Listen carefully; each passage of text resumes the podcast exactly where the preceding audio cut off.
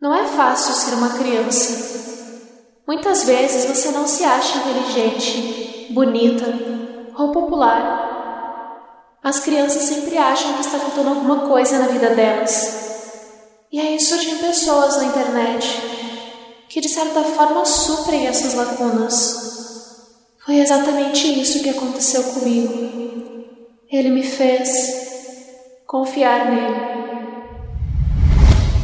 Alicia era uma adolescente de apenas 13 anos que, através de um amigo da internet, acabou caindo numa armadilha. O encontro, que deveria ser apenas para dizer um olá pessoalmente, acabou se tornando um sequestro desesperador. Alicia ficou acorrentada pelo pescoço até ser resgatada pelo FBI. Apesar dos dias em cativeiro terem sido rápidos relativamente, isso causou danos psicológicos severos na garota. Olá, misteriosos. Eu sou Fábio Carvalho e esse é o projeto Arquivo Mistério, um podcast que eu tento ao máximo produzir ele de um jeito que faça você se envolver na narrativa. E para isso, eu conto com a participação de diversas pessoas, principalmente na simulação das vozes dos personagens. Sigam a gente na plataforma de streaming em que você está nos escutando agora para receber notificação sempre que um novo episódio for lançado. Para ver as fotos do caso de hoje, basta seguir a gente no Instagram, arroba Arquivo Mistério. Recados dados, vamos para o caso de hoje.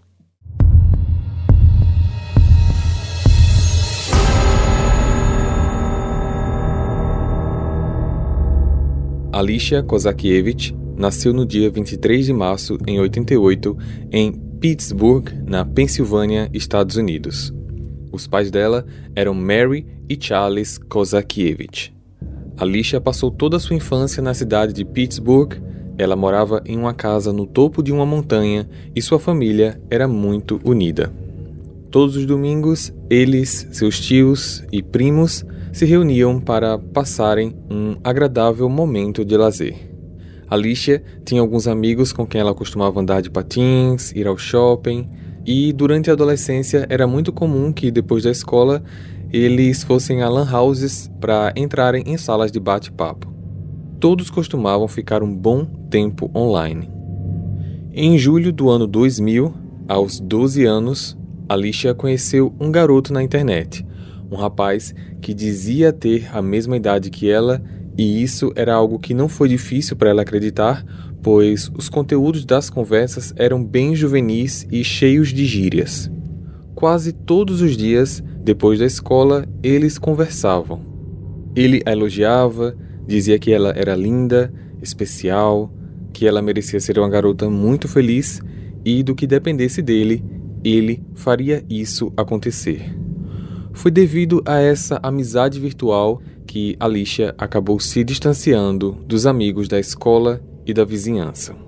Ela começou a se apaixonar e, sem perceber, caiu em uma das armadilhas mais perigosas da internet. Naquele mesmo ano, seus pais compraram um computador e, por conta disso, ela e esse rapaz passaram a se falar de domingo a domingo. Talvez vocês possam estar pensando como é que os pais não supervisionavam uma garota de 12 anos sozinha no computador. Em casa, Alicia tinha limite de horário e tempo para uso do computador. Só que, infelizmente, ela conversava com esse garoto durante a madrugada enquanto seus pais dormiam. A adolescente começou então a pensar em se encontrar com esse garoto pessoalmente, em como esse encontro seria especial para ela. No dia 1 de janeiro de 2002 foi o dia em que eles marcaram de se encontrar. Após o jantar em família do primeiro dia do ano, Alicia falou com seus pais. Eu não tô me sentindo muito bem. Acho que vou me deitar. Só que, ao invés de ir para o quarto, ela foi para a porta da casa. Alicia se lembra que tinha uma árvore de Natal no caminho e ela passou por essa árvore com muito cuidado para não esbarrar em nada e não fazer qualquer barulho que chamasse a atenção dos seus pais. E foi assim que ela saiu de casa. No fundo, ela sabia que estava fazendo algo errado, mas esse errado, para ela, era o fato de não contar para os pais sobre esse encontro. o ato de ir ao encontro com um paquera da internet, para ela, era algo em que ela estava se sentindo bem em fazer. Ela então saiu, deixou a porta da sala um pouco aberta porque a intenção era voltar logo. Ela apenas iria dar um oi para esse amigo, conversar um pouco e retornar. Ela andou cerca de um quarteirão e nesse momento algo tocou seu coração. Ela sentiu uma vibração estranha e que toda aquela atmosfera estava realmente errada. Ela parou no meio da calçada e decidiu voltar para casa. Só que uma voz chamou seu nome. Alicia! A voz vinha de dentro de um carro. Ela chegou mais próximo e viu que dentro dele estava um homem enorme, de bigode e cabelos muito longos, com aparência de mais ou menos 30 anos de idade. Alicia não se recorda dos momentos a seguir, pois a sua próxima lembrança era dela já dentro do carro em alta velocidade, indo para fora da cidade. A adolescente de apenas 13 anos percebeu naquele momento que aquilo era um sequestro. Olhando pela janela do carro, ela conseguia ver placas de trânsito das quais ela estava familiarizada, mas em determinado ponto a paisagem mudou e ela não sabia mais onde estava. Quanto mais o carro ia se distanciando da sua casa, menos esperança ela tinha de ser resgatada. Alicia não parava de chorar e o medo que ela sentia naquele momento era inexplicável. Fica quieta, garota. Eu acabo com você agora mesmo! Cala a boca! Enquanto isso, na casa dela, seus pais já haviam notado sua ausência e a procuraram em todos os cômodos da casa e das ruas próximas, só que, claro, não a encontraram. Como não a acharam em lugar nenhum e se lembraram que a porta da casa estava aberta, eles decidiram chamar a polícia. A viagem do sequestro durou cerca de cinco horas, saindo da sua casa na Pensilvânia até a casa do sequestrador na Virgínia. Ao chegar, o homem a puxou para fora do carro e a levou para dentro de casa. Lá havia um cômodo fechado com uma porta e um cadeado, o qual ele abriu e puxou a garota para dentro com ele. Já lá dentro tinha uma espécie de gaiola com uma cama meio velha e diversos instrumentos de tortura. Pelo amor de Deus, moço! Não faça isso comigo! Pode chorar. Eu sei que é muito difícil para você mesmo. Pode gritar também. Ninguém vai te ouvir. Não! Por favor, não! O homem então colocou uma corrente com cadeado no pescoço da garota e, já naquela noite, a adolescente sofreu abusos físicos e psicológicos. Os abusos físicos que eu falo não são apenas abusos sexuais, pois, para que vocês tenham uma ideia, esse homem puxava fios de cabelo da garota para serem arrancados pela raiz.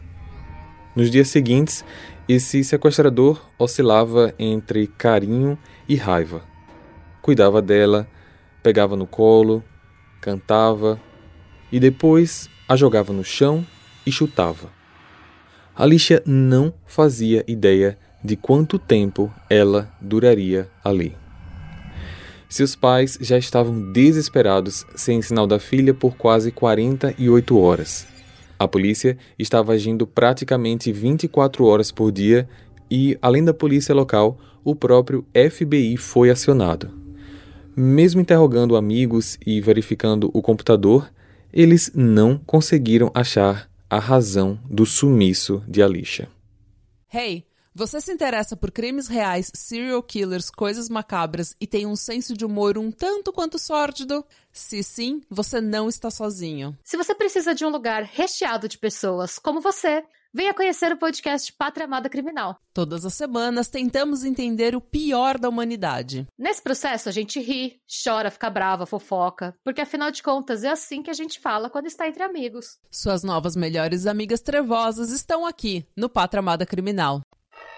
O sequestrador filmava todos os abusos e depois salvava em disquetes para compartilhar na internet.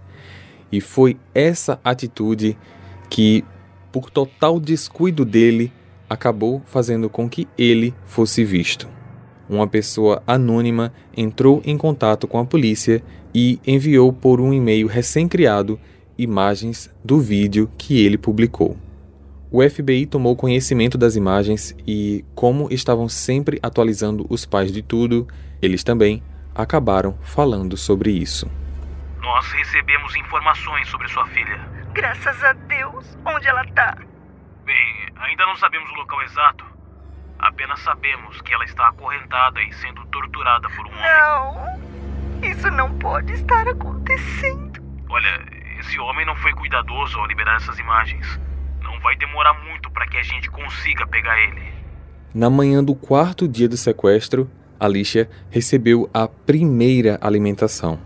O homem levou um sanduíche para ela e eles tomaram um café da manhã juntos. Você é uma garota muito linda. Eu realmente gosto de você. Quando eu chegar do serviço hoje, nós vamos dar uma volta, tudo bem? Alicia sabia que quando saísse para esse passeio, ela nunca mais voltaria.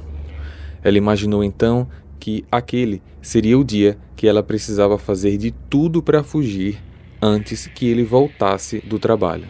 Só que, acorrentada pelo pescoço e dentro de uma gaiola trancada a cadeado, ela não tinha muitas esperanças.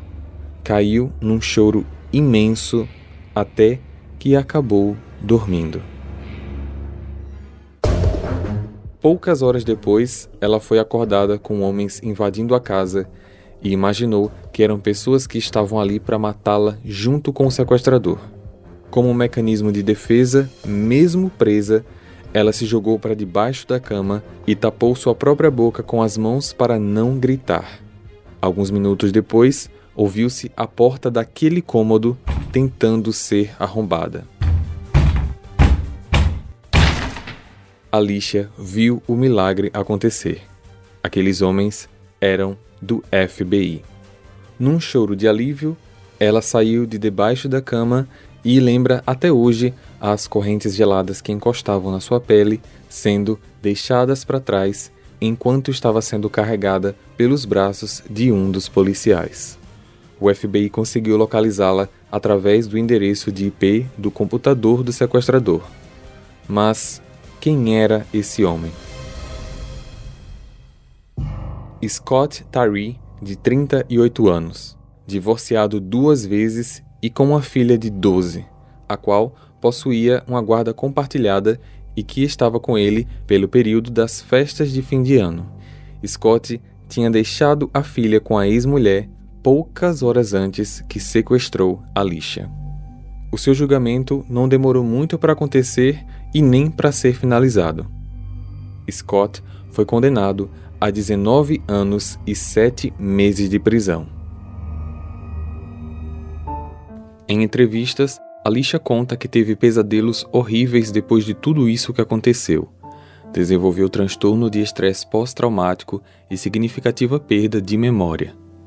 Muitas coisas que aconteceram em sua vida antes desse sequestro, ela não se recorda. Parece que existe um tipo de bloqueio de muitas informações após esse choque emocional. Infelizmente, a população, talvez não contente com a resolução do caso, colocava a culpa na própria Alicia, e por mais que agora ela estivesse livre de um cativeiro, ela estava ainda presa no mundo onde, de vítima, passou a ser julgada. Por conta disso, ela e a família perceberam que as pessoas não tinham ideia de como estar na internet era um alvo frágil para muitos predadores. Nos anos seguintes, para alertar as pessoas sobre isso, ela passou a visitar escolas e dar pequenas palestras sobre o assunto, principalmente contando o que viveu. Essas visitas se desenvolveram tanto que, assim que ela atingiu a maioridade, ela fundou o projeto Alicia, que é um projeto de defesa criado para aumentar a conscientização sobre predadores online, sequestro e exploração infantil. Em fevereiro de 2019, faltando apenas dois anos para o cumprimento total da pena de Scott, ele conseguiu um direito à liberdade condicional, contanto que fosse transferido para um centro de recuperação em Pittsburgh, lembrando a mesma cidade de Alicia, para que lá ele pudesse receber um acompanhamento e tratamento para ressocialização. Enquanto estava nesse local, ele acabou acessando diversos sites adultos com conteúdos proibidos e, por conta disso, em outubro do mesmo ano, sua liberdade condicional foi revogada e ele foi condenado a mais alguns anos de detenção. Eu não consegui achar o período exato dessa nova condenação, pois, pelo sequestro de Alicia, esse prazo finalizaria agora no início de 2021, só que ele, até o momento, continua preso. Já Alicia, hoje está casada, é uma personalidade bastante conhecida, principalmente por suas ações como palestrante motivacional e como especialista e defensora da segurança na internet.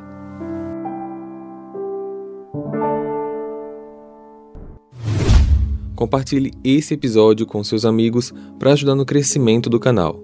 Para ver as fotos desse caso, basta seguir a gente no Instagram, Arquivo Mistério, ou o nosso canal lá no YouTube. Eu vejo vocês então no próximo caso.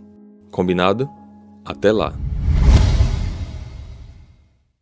Hey! Você se interessa por crimes reais, serial killers, coisas macabras e tem um senso de humor um tanto quanto sórdido? Se sim, você não está sozinho. Se você precisa de um lugar recheado de pessoas como você, venha conhecer o podcast Pátria Amada Criminal. Todas as semanas tentamos entender o pior da humanidade. Nesse processo a gente ri, chora, fica brava, fofoca, porque afinal de contas é assim que a gente fala quando está entre amigos. Suas novas melhores amigas trevosas estão aqui no Pátria Amada Criminal.